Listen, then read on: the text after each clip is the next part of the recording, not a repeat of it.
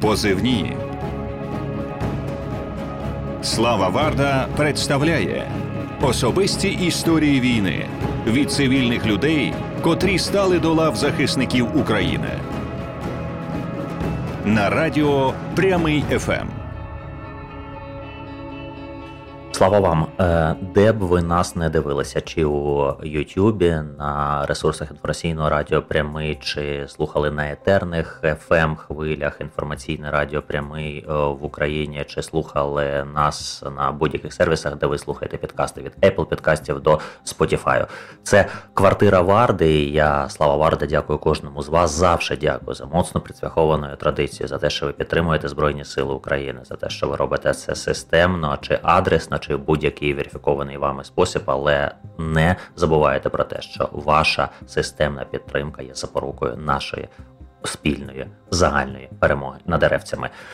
Товариство, ця місцина у квартирі Варди називається Позивні. Це історії моїх друзів, товаришів, знайомих, колег, цивільних людей, які після широкомасштабного РФського вторгнення стали до лав захисників і захисниць України і боронять нашу державу на фронті. Я радо запрошую це число позивних. Е, відомого політичного аналітика експерта з конституційного права до широкомасштабного вторгнення, знаного телевізійного гостя на політичних етерах. Нині бойового медика на позивний кіт Богдан Бондаренка. Е, Богдане, привіт. Е, привіт дуже слава. дуже радий тебе бачити. Слухай, Це взаємно. Я хочу е, змалювати твою історію. Це буде портретна історія. Взагалі, от кожна така історія, вона портретна. Вона ну так умовно поза часом. Ми будемо говорити з е, такою з таким прицілом, щоб е, це аудіо чи це відео можна було слухати і дивитися будь-коли, в принципі, знаєш, і після перемоги, у тому числі, і щось для себе взяти. Ти е, людина, яка е, геть не мала стосунку до медичної служби, поготів до військової медичної служби. Так я розмовляв зі своїм товаришем, твоїм е, теж товаришем е, на позивний турок. Е, і Андрій мені от теж е, він на ротацію приїздив. і Він казав: Слухай. Бодя настільки е, просякся темою швидко з нуля, і він дуже багато компліментів на е, адресу твоєї роботи е, саме говорив. Давай розповідай, як взагалі це все сталося. Твоя історія війни. Ну, перше, да, дійсно справді приємно від колег чути якісь позитивні відгуки, і ну прям щиро приємно, тому що це класно. Ну це не те, що там така знаєш банальність, типу дякую за компліменти і тому подібне. Ні, то тут історія серйозна, і це прям реально ну прям щиро приємно. Це перший пункт. Е, другий, ну якщо коротко, то вийшла ситуація така, що е, я вважав, що цього повномасштабного вторгнення не відбудеться. Ну тому що це було максимально тупо, але ідіотизм росіян завжди важко прорахувати, і тут вони в принципі нас е, будуть дивувати і надалі. І вийшло так, що ось 24 лютого вони не здивували. Тобто, моєму розумінні це було нелогічно і тому подібне. Відповідно, коли це трапилося, я до цього був, ну скажімо, не готовий. Не готовий в якому сенсі. Тобто я розумів, що о, буде з близькими. Тобто, незважаючи на те, що я це не вірив, але все одно були готові певні плани, рухи і тому подібне, куди там близьких вивозити і тому подібне, що в принципі було зроблено. Але безпосередньо, де буде моє місце в умовах е, відсічі збройної агресії, ось до цього моменту підготовки я не дійшов. Ну, власне, вийшло так, що м- спроба от вступити в ТРО в перші декілька днів, отримати зброю, вона зазнала невдачі. Ну тому що це було бюрократично складна двіжуха і тому подібне, але все одно забігаючи наперед, я туди вступив. Правда, ну не знаю для чого, але якось так вийшло. Ну, от. І м- десь близько місяця, навіть скажімо, півтора місяця займалися активною волонтерською діяльністю. Тобто десь щось возили, кудись рухались, кудись звідкись людей евакуйовували, заїжджали там в якісь е- населені пункти, які було суті, в яких точилися бої, і намагалися звідти людей вивезти. Але це була відносно хаотична, ну тому відносно кажу, було насправді хаотична як волонтерство, але така, от ну така діяльність біля воєнна. І коли Київщину звільнили, власне, в мене стало запитання: ну що робити далі? Е, треба ж якось е, знайти все таки своє місце в цьому процесі. Військомат мене в той момент відправив лісом гуляти, тому що в мене міопія мінус 7, Я непридатний був, був точніше, навіть так скажемо, обмежено придатний був. Ну і треба було десь себе застосовувати. Я розумів, що якщо там умовно з мене артилериста ніхто робити не буде вже на цьому етапі війни, плюс там з придатністю і тому подібне, то або тактична медицина, або аеророзвідка. Тобто або там, або там, тобто я можу якийсь КПД. Е, давати, і від мене буде якась додана вартість більше. Ну, власне, скажіть, що ну, аеророзвідкою я так трохи для себе цікавився, та але не особливо. А тактична медицина якось от воно пішло. Я знайшов декілька людей в Києві, які в той момент були. В основному це були американці. Я знайшов центр, який до якого це ця движуха тяжіла, і почав вчитися. Ну я сам читав все інше і походив, проходив тренінги. От, а потім ну, стало питання, що чомусь я вже навчився, якби на рівні тренінгів. І я розумів, що Ситуація далі така, що треба міняти все одно буде тих людей, бойових медиків, які зараз там на фронті і тому подібне, їх рано чи пізно придеться міняти. Або в вигляді того, що вони е, будуть поранені, або будуть вбиті, або вони просто вже не будуть вивозити. І відповідно приходить на фронт потім з нульовим досвідом, але після тренінгів це, звісно, ну прикольно, але я не хотів так. Відповідно, я почав шукати можливість потрапити в зону бойових дій і там почати працювати. По факту, мене ну я якби не можу представляти, тому що немає власне ні дозволу, і е, структури, в які я в яких працював. Тобто, але я можу говорити, що я в них був. Тобто, це госпітальєр, і це перший добровільчий мобільний шпиталь імені Миколи Пирогова. Тобто, по суті, госпітальєри, ну власне, це парамедики, такі медики, лікарі, які займаються евакуацією поранених з е, бою і до до госпіталя. ПДМШ та другий приклад це цивільні лікарі, які залучені в принципі до виконання схожих завдань. І от на першу ротацію я поїхав з ПДМШ, тому що ну по факту я отримав декілька відмов від них спочатку, бо не мав досвіду, парамедик, не лікар. Вони беруть кваліфікованих спеціалістів, анестезіологів, хірургів, травматологів. А ну, власне таких парамедиків вони намагаються мінімум брати. Але якось от я задовбав по суті, і мене взяли. І ось десь десь так з початку літа. Ось літо, все, осінь і зима вже десь в такому режимі працює. Бодя, до е, того як ми про першу ротацію твою поговоримо і про твої враження, е, розкажи наскільки е, легко, складно і, взагалі, от е, як побудована була система е, твоєї підготовки, от на тому етапі, коли ти вирішив е, для себе, що ти будеш вчитися, як це взагалі відбувалося? По-перше, це е, самостійно було. Mm. Ну тобто, це не мало. Тобто, ця система, яка була, це тобто я сам взяв і знайшов там, там, там, там. Тобто, це певний хаотичний формат. В умовах, яких зараз, наприклад, е, підготовка там умовно збройних силах України на посади там бойових медиків, старшого бойового медика, вона триває ну такий мінімум місяць, не зважаючи на те, що зараз дуже стиснуті строки, дуже стиснуті, а в силу об'єктивних причин. Раніше це тривало трошки більше, але воно ну, тримає триває певний час. Мова йшла про те, що це зранку до вечора е, різні структури, які, в принципі, по одному і тому ж самому протоколу тебе вчать. Тобто ти це можеш знати. Ну тобто, я, наприклад, вже там на якомусь навчанні я вже типу це знав. Але як е, оскільки ми теж займалися тим, що і бійців готували, і вчили і тому подібне, я й бійцям, по яких треную, часто пояснюю, що дуже велика різниця між тим, що ти знаєш, і тим, що ти вмієш. Ну тобто, іншими словами, якщо ти знаєш там протокол Марч, або ти розумієш, як е, власне що написано в тісітричному протоколі, тобто це власне протоколи за надання е, домедичної допомоги в умовах бойових дій, то це не означає, що ти коротше це зробиш руками. Те, що ти типу це 10 разів почув від різних інструкторів, але якщо ти не вмієш нормально накладати турнікет, Ну, значить, ти його не накладеш. І те, що ти про це 10 разів чув, тобі не допоможе. Якщо Тому, власне, якщо, якщо гумор, гумор застосовувати, пам'ятаєш, як колись в мирні часи один е, відомий грузин казав е, мало хатіть, надо моч. Да? Ось про це примір. Де-де, де так, да. І в тому ж якраз ідея, що Тому, власне, один там тренінг, другий, третій, четвертий, якось вже якось до цього рухався. Плюс тим паче, треба пам'ятати дійсно, що це це ще крім знань, ну тобто це ще навички. Ну тобто, ти або типу, ручками береш, робиш, або не робиш. І ну десь так зараз сказати, що є якісь там, ну все одно наразі досі спостерігається цей певний хаос в підготовці парамедиків. Ти взагалі навіть з терміном парамедик дуже непросто, тому що у нас зараз всі парамедики, але по факту парамедик парамедику досить серйозна ну, різниця, зважаючи на рівень досвіду, компетенції і тому подібне. От ну і вийшло так, що якось якось підготувалися в цих умовах, і можна було отримали знання і поїхав. Але це не означає, що, наприклад, типу, ти підготувався, да поїхав, робиш, і ти вже типу все знаєш.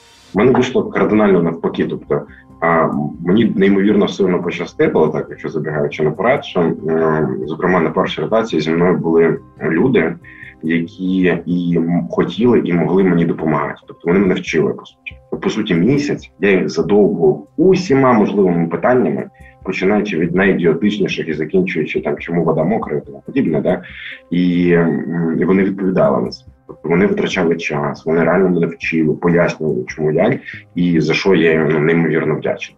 Ну прям більшість того, що зараз там трохи знаєш, то це завдяки ним. І ось так тобто цей процес триває. Тобто, ти потім потім працюєш, все інше, ти все одно вчишся, ти думаєш, аналізуєш, е, і так чи інакше це все відбувається. Мені іноді взагалі здається, що Донбас умовний зараз це такі, знаєш, велика інтернатура, коротше, де всі вчаться. Ну прям серйозно, прям вчаться. Хтось вміє, але все одно по цьому по дорозі вчиться. Хтось там вміє, там, наприклад, не знаю. Ну на прикладах та серії, ну типу, тебе коли травма йде, а це означає, що перше вона може бути дуже різною, вона може бути дуже складною, особливо якщо це політравма, тобто множинні враження різних органів, різні системи, і тобто цей баланс людини треба якось підтримувати. Що ти робиш одне, воно впливає не тільки туди, і на інше. Ти маєш все це враховувати, рахувати тому подібне. Для парамедика умовно там це питання не сильно важливе, тому що це домедична допомога, яка має бути надана для того, щоб людина доїхала да, до госпіталя. В госпіталі ці всі речі складніше, але я буду так, що ну тобто навіть ті спеці, які вміють вже прямо ну, спеціалісти, якщо ми говоримо за лікарів, вони все одно знаходять можливість робити ну ті речі, які вони, наприклад, до цього там не практикували широко, тому що не було такої потреби. Тут це все є. Тому я веду до того, що багато що зараз відбувається, що реально походу вчаться. Ну це не означає, що вони вміють і вчаться, а ти з новому точніше так, це не означає, що вони нічого не вміють, да і щось роблять. А це означає те, що вміють, але просто постійно щось нове е, дають можливість там якісь навички отримати, вдосконалити і тому подібне. Тому я кажу, що Донбас це зараз виглядає така величезна інтернатура, де всі всі всі вчаться один одного вчать. Богдане, твоя перша ротація, вона були, була куди, і от емоційно, коли зараз от я тебе попрошу е, споминути про неї, е, якими будуть ці спомини? Вона в Бахмуті була. Е, перша ротація липень місяць. Ну да, не те, що та там зараз багато розмов про це місто. Е, скажу так, що з точки зору безпекової, наприклад, ситуації в липні було простіше ніж зараз, але все відносно. Ну тому що вже тоді до підер, е, перепрошую до цих до росіян вже було дуже близько. Вже тоді було близько. І вони ну вже ми тоді, коли виїжджали з липня, ми вже говорили тим, хто нас міняє, що типу давайте ви там особливо речі не розпаковуєте, тому що є варіант, що скоро це все закриється. І я дуже здивований, наприклад, був, коли бачив постійно кожен там вже вересень, жовтень, там листопад. а Стапункт Бахмуті тримався в тому ж місці, де й був. Тому це мене особисто дивувало. Це власне, якщо про саме місто. Якщо м, говорить про емоційно, ну перша ротація, вона як теж ну, на той перша, вона якось запам'ятовується. Сказати вже зараз з огляду на те, що після неї вже було там купа-купа інших населених пунктів і весь інший час проведений. Я б сказав так, що це було досить ну, відносно безпечно, крім декількох днів, коли це було небезпечно, скажімо так. От е, по факту дуже і ну, роботи було багато. Ну тобто, для розуміння там зараз стапункт на Бахмуті там приймає, я не знаю, яку кількість людей. Ну, типу, нас тоді приймали багато. так само. Тобто, з точки зору роботи, що ну що влітку вже було важко. Вже було реально важко, і в вересні було важко. Зараз просто Бахмут і робота медиків там більш медійна, і це прекрасно. Тому що дуже добре, що люди бачать, як воно, хоча б частково бачать, як воно відбувається. Але в липні вже було непросто. Ми трохи возили е, на довге плече, тобто це мається на увазі. Ми возили зі пункту на госпіталь, і це раз, але і в принципі на стабпункті працювали. І це для мене особисто був дуже класний досвід, тому що. Тому що не тільки, наприклад, з ПДМШ хлопці там анестезіологи, хірурги, які мене вчили, а й військові власне медики, лікарі, які безпосередньо там контрактну службу в ЗСУ проходять тривалий час. Знайшлись теж люди, які мене навчали, пояснювали, допомагали. Я щиро вдячний. Там ну я не можу просто називати їх по іменам, і навіть бригади говорити, але я прям ну дуже дуже вдячний цим людям, тому що ну вони витрачали на це час. Ну тобто, це реально класно. Вони витрачали знання. Тобто, ця історія приблизно така: ти чергуєш, ти працюєш весь день вночі. Ти там спиш трохи, але все одно чергуєш. І коли прибувають поранення, це відбувається не по графіку і не по за ну, якомусь запису. Це означає, що ти годину сидиш там, умовно палиш е, біля входу, а потім в якийсь момент татара монголська навала, і тебе завалює просто трьохсотими, і ти встигаєш це робити. І в цей момент ти ще знаходиш час, наприклад, там пояснювати щось а, хлопцю, який там приїхав туди вперше, а, і ти намагаєшся ну, в цих умовах, коли це відбувається щодня, ти вже втомлений, і все одно ти знаходиш час, можливість згадати там, пояснити, а, відпрацювати. Тому ну це дуже круто, і за це якраз я дуже вдячний. Відповідно, ну там класно. Ти пам'ятаєш е, першого твого пораненого? Якому ти надавав е, допомогу, чи стерти це з пам'яті? зараз думаю. Та ні, перший здається, там контужена, контужена була, то таке, типу, е, нічого серйозного, там особливо якась допомога там, по факту не надавалася. А тоді першого, якого пам'ятаєш? Ем... Чесно скажу, слава, не пам'ятаю, Нема. тому що mm. просто не пам'ятаю. Тоді якраз був той період, коли їх ну, сотні, неправильно, десятки, а потім сотні. Я можу сказати, що пам'ятаю, як ми е, декілька спроб евакуації. Може, там пам'ятаю, які були е, по суті невдалими. Ну чому? Тому що нікого не вивезли, але не тому, що там умовно там ми накосячили. Просто ну, іноді складається так ситуація. Тобто я пам'ятаю, наприклад, першу там спробу, єдину поки що спробу заїхати в Сіверськ. Ну, ми заїхали туди, коли ж там бої були ну, нормальні, зустрічали нас з салютами. Знаєш, е, цивільних просили вивезти, тому що ніхто тоді не, не хотів і не міг ними займатися. Бо військові, наприклад, стоять там, чергують на своїх. І вони не можуть собі дозволити взяти і поїхати возити цивільних, тому що поранення буде, треба своїх бійців а інші ті структури в той момент не могли або відмовилися. Ну подзвонили нам, кажемо, що да, окей, типу, поїдемо, заберемо. А вже тоді з салютом зустрічали, знаєш, нормальним таким. Поки ми шукали між е, цих наших військових, до кого ми їдемо, то в сусідній е, двір ну нормально так прилетіло. От тому нам прийшло швиденько в підвал, і як виявилося, якраз в цьому підвалі військові сиділи. Тому завдяки москалям ми да ми швидко знайшли тих, кого шукали. Але по факту проблема була в тому, що люди відмовились їхати. Оце прикольна історія була. Ну тобто, по суті, ми виїжджали ви на, на, на, на марно заїхали, виходить, да, і потрібно да, було виїзду. На одного важкого і трьох легких. І по суті вийшло так, що поки ми доїхали важкі вже 200, загинув. Ну там, якби і потім вже по факту, ну там дійсно ламкою сколкою поранення посікло нормально. Ну, так вийшло. Час прийшов, помер. А троє цивільних легких це там були, знаєш, такі ем, наскрізні поранення в я вже не пам'ятаю чітко, але там гомілкова кістка, середня десь третина гомілки, або там е, предпліччя. І, в принципі, просто десь щось пролетіло, кістку не зачепило. Ну бандажем там замотали і тому подібне, і вони сидять, типу, ми не поїдемо.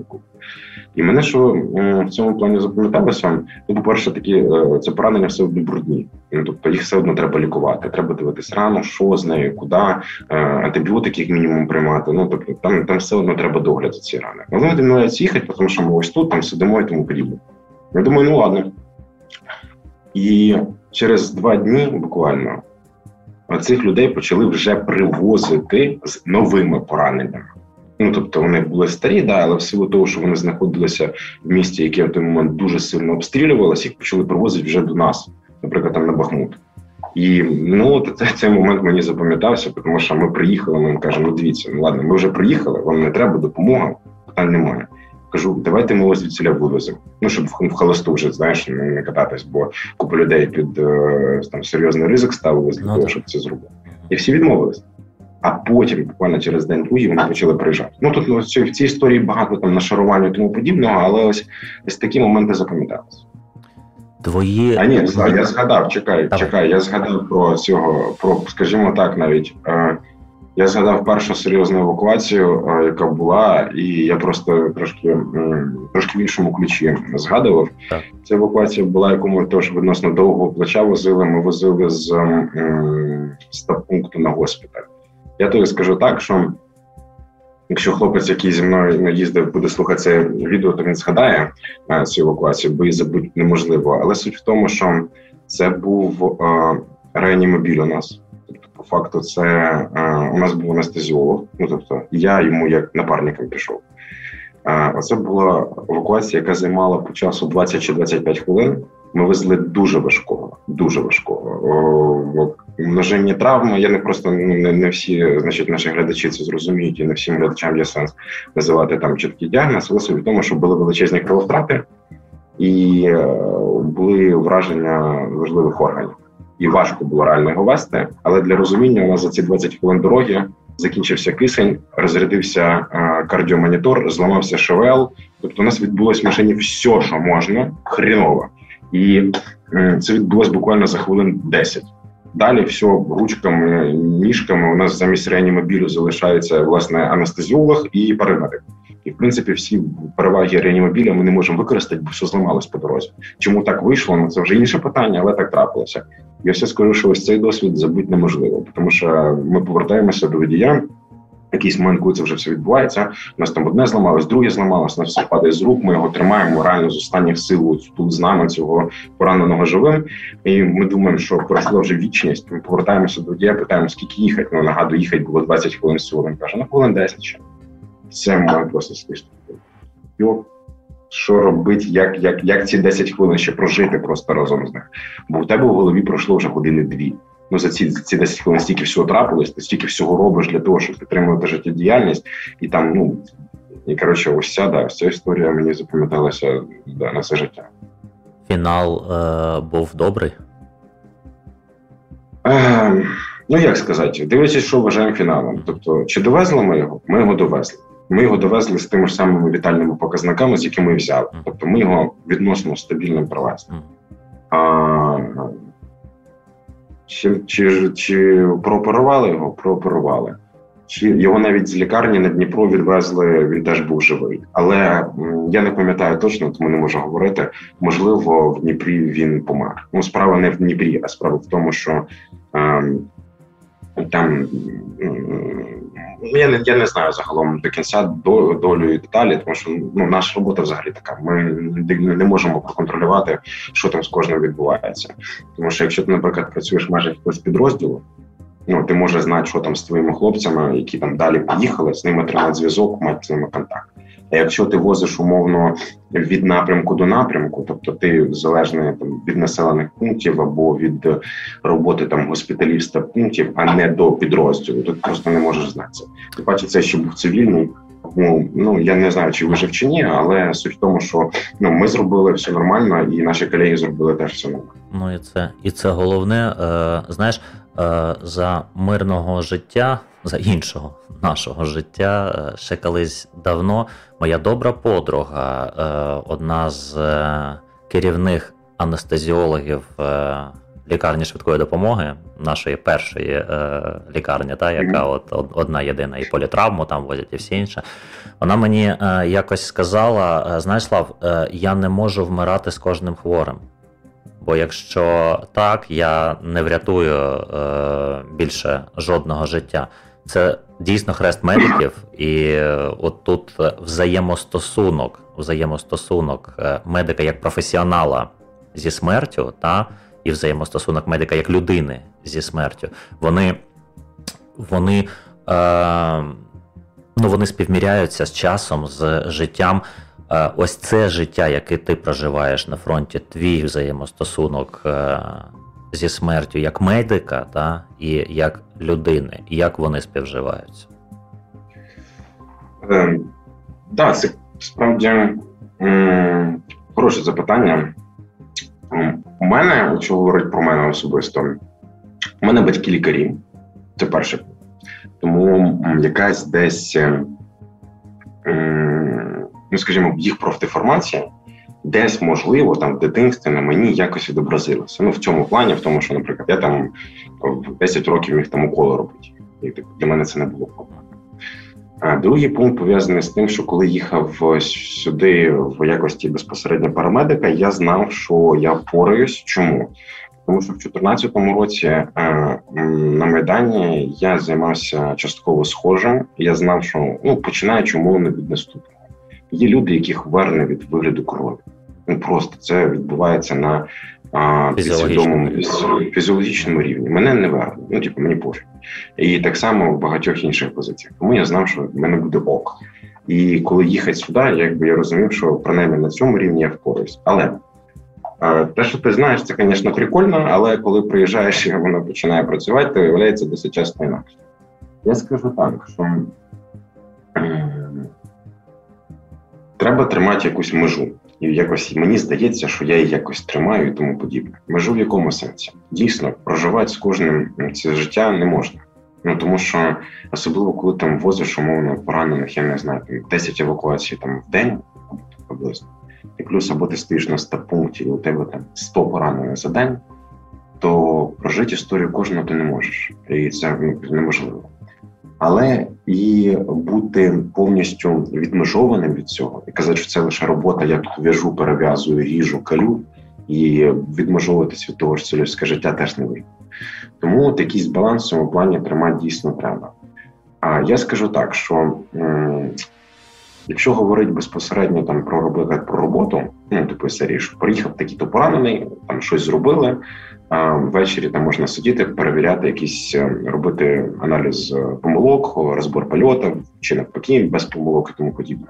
Це робиться, але сприймати це і проживати, ну типу, серії Боже, ми сьогодні возили хлопців, він такий молодий, або він навпаки там такі вже віці, і от у нього там тето тато і проживати його життя кожен вечір, мовно цього робити не можна. Тому що накриє, дуже сильно накриє. Ну, принаймні, у мене так. І я якби в цьому плані тримаюся, тому що ну, в мене такої проблеми не було. Він не може сказати, що, наприклад, за ту липень мені мене прикрило лише один раз, але сильно на годину десь, коли дітей привезли з Солідара чотирирічних. От е, і причому привезли там були, якщо не помиляюся, нейротравми. Тобто у когось були одно, однієї були ноги трохи посічені, і це якби ти розумієш, тобто раз-два зробили. А коли проїжджають черепа, е, тобто на умовах стопулпу, за відсутності, наприклад, у тебе там невролога і відповідного обладнання, нічого особливо не зробиш. Ну тобто є, що можна зробити, але це ну, мінімальний вплив. А тут, знаєш, діти приїхали. І от тоді мене крімануло. І причому так нормально. А, Але ну, за годину-півтори якби вирулили і поїхали далі. Тому е- історія про те, що проживати життя кожного з ним помирати, ну, це недопустимо. Ну тобто тебе поплавить набагато швидше, ніж ну, на всіх інших навколо.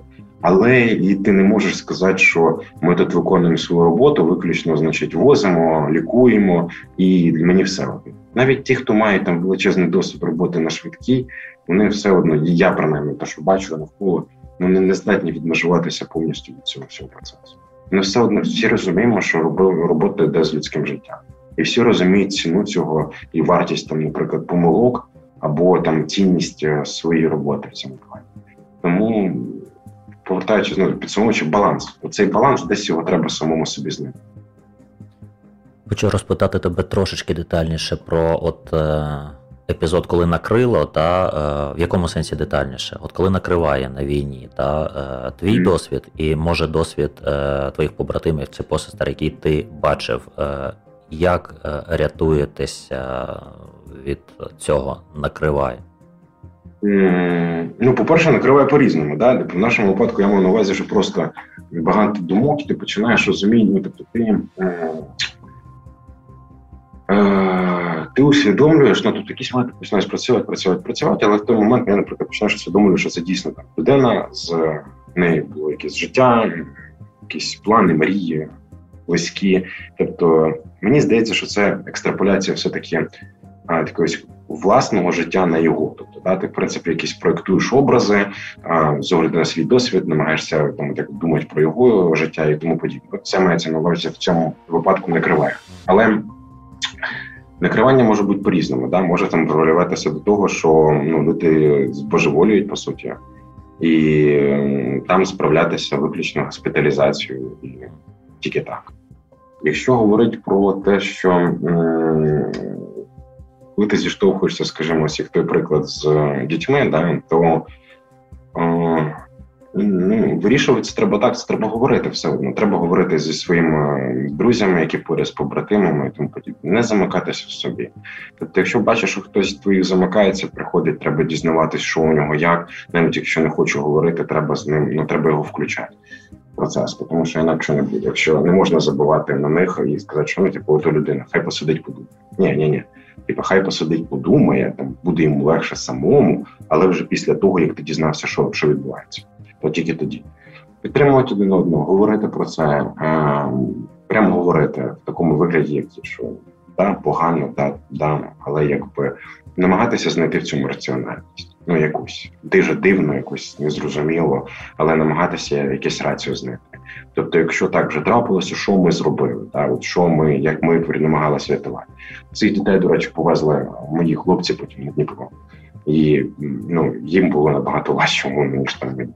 Ну і це теж тобі справді допомагає. Тобто, коли ти розумієш, якби що це хлопці, які поїхали, і вони боролися за ці життя. Ну ти розумієш, якби перетворюється, скажімо так, з виключно е, якихось думок, це переходить в якісь е, дії і вже простіше. Залишатися, просто обсмоктувати. Я не знаю, чи є зв'язок зараз, чи а, де я тебе бачу, Просто обсмоктувати себе це в голові і думати, просто лише думати заради думок, цього цього не можна. Тобто треба якісь, треба включатись, треба всі ці процеси, треба щось робити. В умовах, якщо ти, наприклад, працюєш на евакуації або там на стоп-пункті, то хочеш не хочеш, але тебе включать, тому що треба буде вести наступного пораненого, і ти, типу, з цього дуже швидко стану будеш виключений вилітач. Ну так, бо але там як ти... як ніяк е, точно питання життя і смерті. Тому 100%, да. А коли ну а в Києві, умовно, між ротаціями і тому подібне, ну по-різному люди справляються, а хтось справляється, хтось не дуже. Але ну, справляється тим, що намагається їхати знову на фронт. Я б сказав так. Ну, це до слова е, говорили ми у позивних з твоїм колегою та політичним аналітиком Андрій Кучер. Він е, десантник, поранений. Він був під Мар'їнкою. Ось це в осени у вересні. Він каже: знаєш, то війна затягує, і я каже, точно е, знаю про те, що от з тими хлопцями там і дівчатами з побратимами, посестрами, якими я спілкувався, будучи у шпиталях, вони 90 е, плюс відсотків всі хочуть повернутися. Е, на війну? Війна затягує, і це це реальність, да, але дуже неприкольна реальність. Чому? Тому що, крім того, що у тебе залишається там, мовно, люди там, ну, побратими і тому подібне, крім того, що у тебе залишаються там якісь, тобі здається, важливі незроблені справи, там щось не доробили, там ну тому подібне, то е, біда ще полягає в тому, що е, коли там знаходишся, там досить е, чіт, чітко і зрозуміло в плані пріоритетності. Ну, ти для себе дуже чітко відмежовуєш. Це важливо, це не має значення. Ну, якщо це пов'язано, наприклад, з життям або зі смертю, це беремо. Те, що ну, це це можна вирішити завтра, через півроку. Нафіг. І це раз. Друге, що там е, якраз ну, коли це питання знову таки смерті або життя, то воно набагато гостріше відчувається, і все одно там якась е, ну простіше в чомусь, в чомусь складніше. Коли люди після таких от умовних моментів приїжджають е, в додому в мирні міста, і вони вони ну, багато цього от незрозумілого для них залишається. А, В якому плані? Ну в тому, що а, ну, дос, ну просто просто це якийсь якийсь інший світ, знаєш, не незвичний, незрозумілий, і тобі здається, що ось там там, там трохи зрозуміліше, туди простіше повернутися. Хоча це насправді не так, але ну тобі так здається. І ем, це прояви по суті ПТСР в тому вигляді, який є. Це в принципі е, у всіх він є і буде. Ну принаймні тих, хто там були, і більше менше це вже питання інакше. І те, що війна затягує. Та вона просто вона не просто ж затягує тебе туди, вона тебе витягує з якихось інших процесів. І складніше там з сім'єю будувати ну просто навіть розмови і тому подібне, якомусь е, в тих е, соціальних зв'язках, які ти був до того ну там мовно попередні колеги по роботі, там друзі, якісь там подібне. Ну ну просто стає складніше. Тому затягуючи війна тебе туди, вона тебе і витягує з попередніх, е, скажімо, зв'язків, які у тебе були, і з цим треба працювати. А у нас насправді проблема полягає в тому, що е, люди не знають, як з цим працювати, і з цим важко зробити. І, ну, Ми ми, ми вже зіштовхуємося з цими проблемами і будемо зіштовхувати з ними. Слухай, от на е, твоєму досвіді хочу запитати про зміну. Е, та є такий е, умовно закритий е, інтелектуально е, політично-соціальний клуб Легіст, та який дуже активно діяльність проваджував до і до широкомасштабного вторгнення, в тому числі і за твоєї участі. Скажи мені, друзі, твої колеги, ось по легісту, прикладом, наші класики знамениті, та з якими ми в етерах із тобою разом дуже багато годин класних провели, і аналітичних, і іронічних, і будь-яких. Е, що вони говорять про те, чи як ти змінився, якщо вони про це говорять, прикладом? Чи може хтось інший тобі говорить от зараз? Я думаю, що треба у них питати насправді. Ем, по-друге,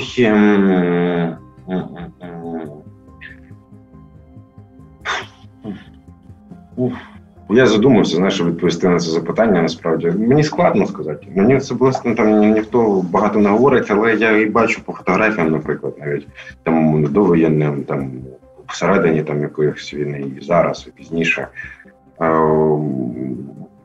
І зміни, наскільки вони критичні і серйозні, сказати все важко, життя покаже далі. Але якби ти намагаєшся ну, типу, не, не зосереджуватись на цьому. Бо якщо ти починаєш на цьому зосереджуватись, думати, аналізувати, тоді типу, теж є варіант впасти, знаєш, провалі якісь. Це знову історія про накриває, може, да, і знову так, потрібно буде так, її пропрацьовувати. Так, так. Тому ти типу, намагаєшся такі, а типу, поїхали далі, далі, далі. Там там якась наступна ротація, куди ще знайти собі якісь завдання, заняття, типу, що ось я маю те зробити, те зробити, те зробити, і якось про це не задумуватись. Я не знаю, що це добре чи ні. Я обіцяв там друзям, що ось буквально там після першої другої ротації от по-любому там попаду до психолога допомога, і от піду це робити, ну і тому подібне, бо це треба. Ну я такий е, цей, що ще досі не попав, і це не ок, власне. Ну тобто, зараз, наприклад, говорячи. Про це в ефірі, я це намагаюся там, що наприклад, хтось наступно хтось послухається, можливо, не буде робити помилку, як я. Тобто, треба йти розмовляти, навіть якщо тобі здається, що з тобою все хорошо, все одно треба якось ем, з спеціалістами в плані психологічного здоров'я робити. І просто вийшло так, що зараз там умовно ми записуємося вихідні, але от там на початку тижня, буквально це завтра, післязавтра, я вже цим питанням займуся серйозно і схожу таки, навіть незважаючи на те, що хоча б на якийсь один сеанс, тому подібне, просто щоб ну зафіксувати і це зробити. Часу мало постійно. Тобто, навіть якщо ми їздимо на якісь короткі ротації, питання організації до і після цієї ротації займає багато часу. В Києві знаходишся мало, і відповідно здається, що постійно це це ну, не встигаєш. Але це завжди питання пріоритетів. І я веду до того, що цей пріоритет є серйозним, тому треба треба ці от зміни, які в тобі є, треба їх відслідковувати. І і мати дисципліну, той пріоритет впроваджувати то в той короткий так, час, поки ти знаходишся в Києві, маєш ту можливість, Богдане. Це дійсно так. дуже важливо. Так, я, я я, розумію, просто люди, які зараз просто не можливо не може нас там дослухати mm. до цього моменту, мають розуміти, що ця історія це ну типу не про другорядне. Це один із пріоритетів, який нам може здаватися там не сильно важливим. І закидувати, запускати це не варто, наприклад, там, як я це роблю, так тоді помилок допускати не можна. Треба, якщо вже допустити, то значить треба їх вирішити. Я зараз ще в тебе е, перед е, глобальними філософськими. У мене там є питання соціально-філософського штибу, але я е, особисте питання в якому сенсі поставлю: як е, починалися і як змінилися твої відносини зі страхом е, впродовж війни? Десь, мабуть, звикаєш, але тут коротше треба дуже момент важливий сказати. Коли там хтось розказує, що він звикає від обстрілів, це ну це не зовсім правда. Я поясню, чому. Ну тому що мовно перший обстріл, якому там, наприклад, потрапляєш, да, його там забути важко. Але це не означає, що, наприклад, коли ти другий раз, чи третій, чи десятий, чи п'ятисотий попадаєш під обстріл, що тобі типа ок. Ні, не ок. Десь ти просто більше маєш знань пов'язане з тим, що о, оце по нам, це не по нам, або це летить звідтіля, або летить ось це. Да, і по свисту звуку ти можеш там розділяти міни, калібри і е, там ствольну, реактивну, ну коротше, от це все. А, Але все одно страшно. Ну, типу, і це нормально. А, Тому що цей страх ну, він є природнім. Взагалі людина ну, війна це така страшна штука, в якій типу не ну ніхто себе абсолютно нормально почувати і ем, понятися в цьому, в цьому страсі, ти його просто тобі треба з ним працювати. А, У мене як це відбувається? Ну, скажімо, що. Ну, по-перше, якби намагаєшся якісь раціональні речі робити, пов'язані з тим, що планувати краще до цього. Тобто, да, щоб під ці умовні ситуації, якщо попадаєш, то ненадовго, і якщо вже попадаєш під такі обстріли, то як ну, як необхідність, а не по дурості і відповідно, щоб люди, з якими ти знаходишся, теж власне не потрапляли через там твої помилки або непрорахунок в ідіотичні ситуації. Це треба робити зарані. А друге, ну все одно стрьомно. Ну, типу, якось там вже сидиш якийсь момент там в якомусь е, підвалі не сильно хорошої якості. Ти розумієш, що якщо пряме попадання, то вам жопа. А якщо не пряме, ну значить все нормально. Ну тобто, і відповідно ти от в такому вигляді намагаєшся себе ну, я це намагаюся якось раціоналізовувати. Ну тобто, бо якщо реально по нам туди прилітить, ну то вже типу ніяка домедична допомога нікому не допоможе. Да? Ну бо там все. А якщо поряд, ну все, значить, все з нами буде класно, будемо живі. І от ну так, якось це раціонально теж е, під е, підводити під якісь там. Під якісь не знаю, тобто ну це це, це якісь це ну, це дуже розумієш, все це раціоналізаторство воно є досить умовним. Так. А тому що воно запропоновані якщо... обставини можуть геть е, шкереберть все поставити. Так, так, сто процентів. І виходить, що але ти все одно якось оці от речі, які ти навколо не розумієш, ну ти ти ж не знаєш до кінця, де їх рятування, коли вони по тобі просто туди працюють. По тобі працюють чи не по тобі. Є час добігти до підвалу, чи немає, чи вже там знаходишся, чи не знаходишся. Це ця, ця інформація вона невідома. Бо умовно десь там за 10-20 там 5 кілометрів стоїть якийсь москаль да, з цим зброєю. Ти не знаєш, де він, що він, і зараз він заряджає, чи він типу переводиться і переїжджає. Ти ж цього всього не в курсі. Відповідно, але це якраз визначає там, має визначати твої дії. Відповідно, от не знаючи цього, ти придумуєш для себе якусь якусь раціональність, типу, от якось собі це все пояснити. Ну, зі страхом страшно всім, це окей, типу, і ну, типу, це це нормально. Просто треба робити. Ну, у нас у нас нам дуже спрощує завдання, ну, типу, наша мета. Ну насправді. Ну, якщо нас, якщо у нас нас є витяг, ну якщо є поранений, нам треба їхати, то страшно тобі, не страшно, це ніколи не ходить. Береш і їдеш. І оце якраз той момент, коли не те, що там люди якісь круті, знаєш, там герої, ремба, там тому подібне, вони там їдуть кудись, якісь там небезпечні райони, возять поранених. Це не люди, скажімо, формуються, це обставини формуються в людей. І просто коли немає іншого варіанту, ти навіть просто не задумаєшся. Тому що якщо ти не поїдеш, по-перше, якого біса ти ну, сюди приїхав не воювати, якщо ти не готовий да, свої виконувати функції. А по-друге, ну там, значить, може людина померти, а ти їй можеш допомогти. Все, тому тут ніяких взагалі інших варіантів просто немає, ніхто навіть не задумується. Береш і робиш. Слухай, як на твою думку за ось ці 10 місяців е, змінилася війна, і як змінилося твоє е, відчуття війни чи ставлення до війни? Mm. Ну, якщо спробувати от поставити, е, е, ну, це, це досить серйозна історія, да? Е, якби потребує е, висновків на досить високому абстрактному рівні. Тобто, скажімо, там на рівні стратегічного планування, да, до якого ми не маємо доступу, тому що у нас немає інформації. Та і в принципі цим займаються інші люди. Але як мені здається, війна ну, декілька разів змінилася. Перше, вона змінилася після умовної київської кампанії, да, на ці всі колони, от, там Київ за три дня і тому подібна хрень, яку вони несли. Ем, потім була історія умовно з вогневим просто ну реально валом, який е, на Луганщині, на Донеччині, та не тільки там був. Потім третій варіант це змін. Це були наші успіхи у Харківщині Херсонщині. Четвертий зараз формат, коли от е, міняється війна в тому плані, що ну вони ж теж дуже сильно пристосовуються до цього, і відповідно багато чого у нас вчаться і ну, роблять по суті те, що ми робили до цього. Вони починають застосовувати. Тому десь чотири таких от етапи я би порахував, десь мені здається, десь так війна змінилася. По моїм відчуттям особистим складно сказати, тому що, ну, наприклад, за от, за ці півроку я був виходить в Бахмуті, Гуляйполі, Славянський Краматорський напрямок, але там умовно там спірне Берестове, туди, от коли під Лиманом затівалася двіжуха, от ми там працювали. Херсонщина в районі Авдіївки і в районі цього там. Ну коротше, я, я до чого веду. Я ці місця перерахував для того, щоб зрозуміти, що в принципі вони там так чи інакше в на слуху, тому що там десь постійно якась рака відбувається. Тут е, в який момент, що от але буває так, що ти приїжджаєш в якийсь напрямок, якому там взагалі все, типу, все ужасно. Всі там типу, новини про те, що там капець, все, все пропало. А там приїжджаєш, стоїш, і у тебе ну, типу, все спокійно. Ну, у тебе конкретно. І тому от, війна кожного вона дуже сильно відрізняється. Що ми умовно можемо стояти на одному напрямку. На відстані 5 кілометрів один від одного. І у мене може бути все ідеально, мабуть, якісь там навіть світло, якесь будь, да, там, і вода ще навіть будь при цьому, десь її діставати. І поранених небагато, і взагалі під обстрілами мінімально знаходишся.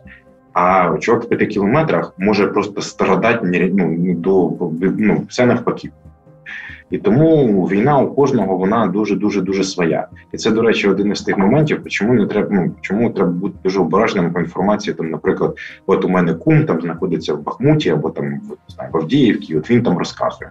Ну так кума конкретно в Авдіївці, конкретно в цей момент часу відбувається конкретно щось. Але це не означає, що з цього можна екстраполювати якісь висновки. Я не говорю вже там навіть на всю війну, а на на якийсь напрямок. Тому, типу, все дуже сильно відрізняється. Ти умовно можеш стояти біля однієї посадки, і у тебе все хорошо. А сусідню посадку рівнять з землею будуть протягом тижня. І ну це ж не означає, що на напрямку все прекрасно. Це означає, що у кожного ця от війна по різному. До чого я це вів? До того, що іноді бували випадки, що ну у мене війна, вона там типу відрізнялася в якому вигляді, що там у всіх все там летить, там шкеребер, а ми приїхали на все спокійно. І навпаки. Коли ти приїжджаєш на якийсь напрямок, і взагалі непонятно, хто це, де це, якісь населені пункти ніколи не чув, ніде вони ніколи не з'являються в зведенні генштабу, а там Мочилова. Ну тому якби буває дуже дуже по-різному. І це дуже важливо усвідомлювати, у тому числі, коли е, мати гігієну чи гігієнічні відносини з інформаційним простором. Це для тих е, для для нашої аудиторії дуже важливо. Бодя, е, ти знаєш, реально е, час час майже вичерпався, і це дуже круто, що так от на одному диханні ми з тобою поговорили. Буквально кілька хвилин у нас є. Я дуже хочу тебе запитати, от про на мою думку, важливе, е, дуже важливе, про що нам треба вже зараз замислитися. Про той запит на справедливість, який е, вже формується, мені здається, та і поготіво після перемоги дуже сильно е, буде сформованим, винесений на, м'яко кажучи, загальну дискусію да, у суспільстві. Що з цим робити? Як прав, як правильно е, дійсно вчинити так, щоб ми жили в тій країні, за яку е, ми всі воюємо, а ви воюєте на фронті? Не знаю, ніхто не знає насправді за це, але це питання дійсно серйозне. Я скажу так: ключове в тому, що ну, ми воюємо проти росіян. Питань немає жодних. Типу, з цим просто. І це якраз історія, яка дуже багато в чому об'єднує. Але нам вже на етапі сьогодні треба кожному чітко сформулювати, за що ми воюємо. У нас так ну перша проблема в цьому плані це визначити поняття, що є перемога. Так? Тобто кордони, які там 23 лютого, там 91-го року, там демілітаризована від на якісь 100 кілометрів Москві ну, в Росії, там спалена Москва. Ну тобто, це ж все різні речі. Так? І відповідно це один пункт. Другий пункт відповідно за що? Тобто ти воюєш за те, щоб а, у твоїх дітей не було війни, або ти воюєш за те, щоб Росія зникла як явище або ти воюєш за те, щоб у тебе, наприклад, була процвітаюча справедлива країна. Це різні запити насправді, і унікального єдиного там запиту спільного не буде. Його просто ну це, це такої унікальної ситуації не відбудеться. І, Відповідно, треба якісь якимось чином ці от нюанси проводити одне до одного. Я скажу, що не знаю, як це зробити. в мене немає відповіді, але треба пам'ятати, що не буде такого моменту, що типу, мовно, то війна, да Потім клац, але тепер ми будуємо країну. Ось цього клац не буде. Тобто країну будують і зараз, вже сьогодні, і ті дії, які, наприклад, там а, приймаються, ну починаючи від парламенту, закінчуючи там кожним особисто, вони вже так само впливають на сучасне і майбутнє країни. І так само вони будуть впливати потім. Єдине, що мені не хотілося, щоб ця історія про те, що там знову там ну масовий похід там військових, там волонтерів, тому подібного політику він відбудеться. Це ок. Але не хотілося б, звісно, щоб ну, це погано вплинуло на людей, я б сказав. Ну і от е, найфінальніше вже там е, за за хвилину про про людей, саме про людей. Богдане, е, як ти вважаєш от станом на зараз, про що дуже хороше було пам'ятати цивільним тут в тилу, знаходячись під час того, коли в країні йде повномасштабна війна? Ну, що вона йде у тебе вдома, іншими словами, ну, вона не йде на сході, на півдні або на півночі. І, типу, ну, єдине, ну, ми чому встояли в лютому, тому що ми реально спільно дали відсіч. Тобто, навіть ті, хто не тримали зброю, і тому подібне, все одно щось робили. І у нас ну, типу, варіант далі триматися тільки за рахунок цього. Тобто, ну тут не працює так, що ти такий раз акумулював сили там в лютому, знаєш, там щось зробив. Тепер можеш трошки відпочити і зібратися там, щоб зробити це вдруге. Тільки щоденною спільною роботою можна досягати чогось. Я це знаю, тому що ми добровольці, насправді ми ще не оформлення йде там в структурах збройних сил України, тому подібне. Відповідно, у нас забезпечення на рівні державному немає, але у нас є серйозне забезпечення волонтерське, яке, наприклад, ми отримуємо від організації. Тобто дуже хороші, наприклад, речі, розхідники, медичне забезпечення і тому подібне. Ми отримуємо за допомогу за рахунок допомоги людей, яким даються. Або, наприклад, я особисто можу там звернутися до своїх друзів, і вони мені дуже сильно допомагають вже не вперше на по купівлю навіть якихось там необхідних медичних медичного обладнання і тому подібне. І це показує, що лише такою спільною постійною роботою ми щось можемо зробити.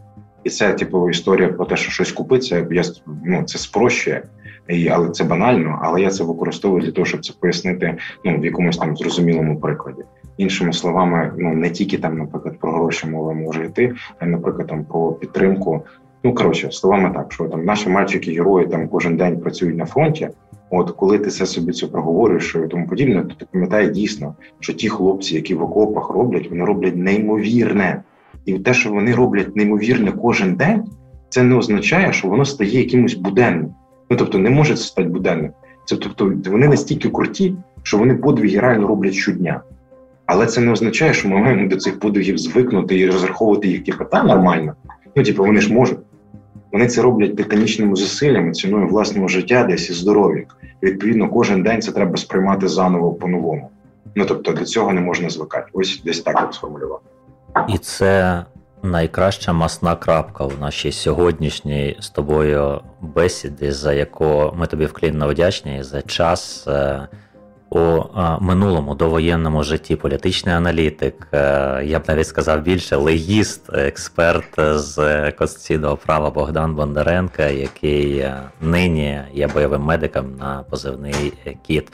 Бережи себе і до нової історії в етерах Дякую тобі дуже. Дякую тобі. Всім вам, товариство, дякую за те, що дивитеся нас і в Ютубі, за те, що слухаєте на етерних хвилях, за те, що слухаєте у підкастах від Apple підкастів до Spotify, за те, що підтримуєте Збройні Сили України. Ви все це чудово знаєте, наскільки ваша підтримка є важливою і поготів визначальною. Наступні позивні наступного разу. Слава вам, слава Богу і слава Україні. Позивні. Слава Варда представляє особисті історії війни від цивільних людей, котрі стали до лав захисників України. На радіо Прямий ФМ.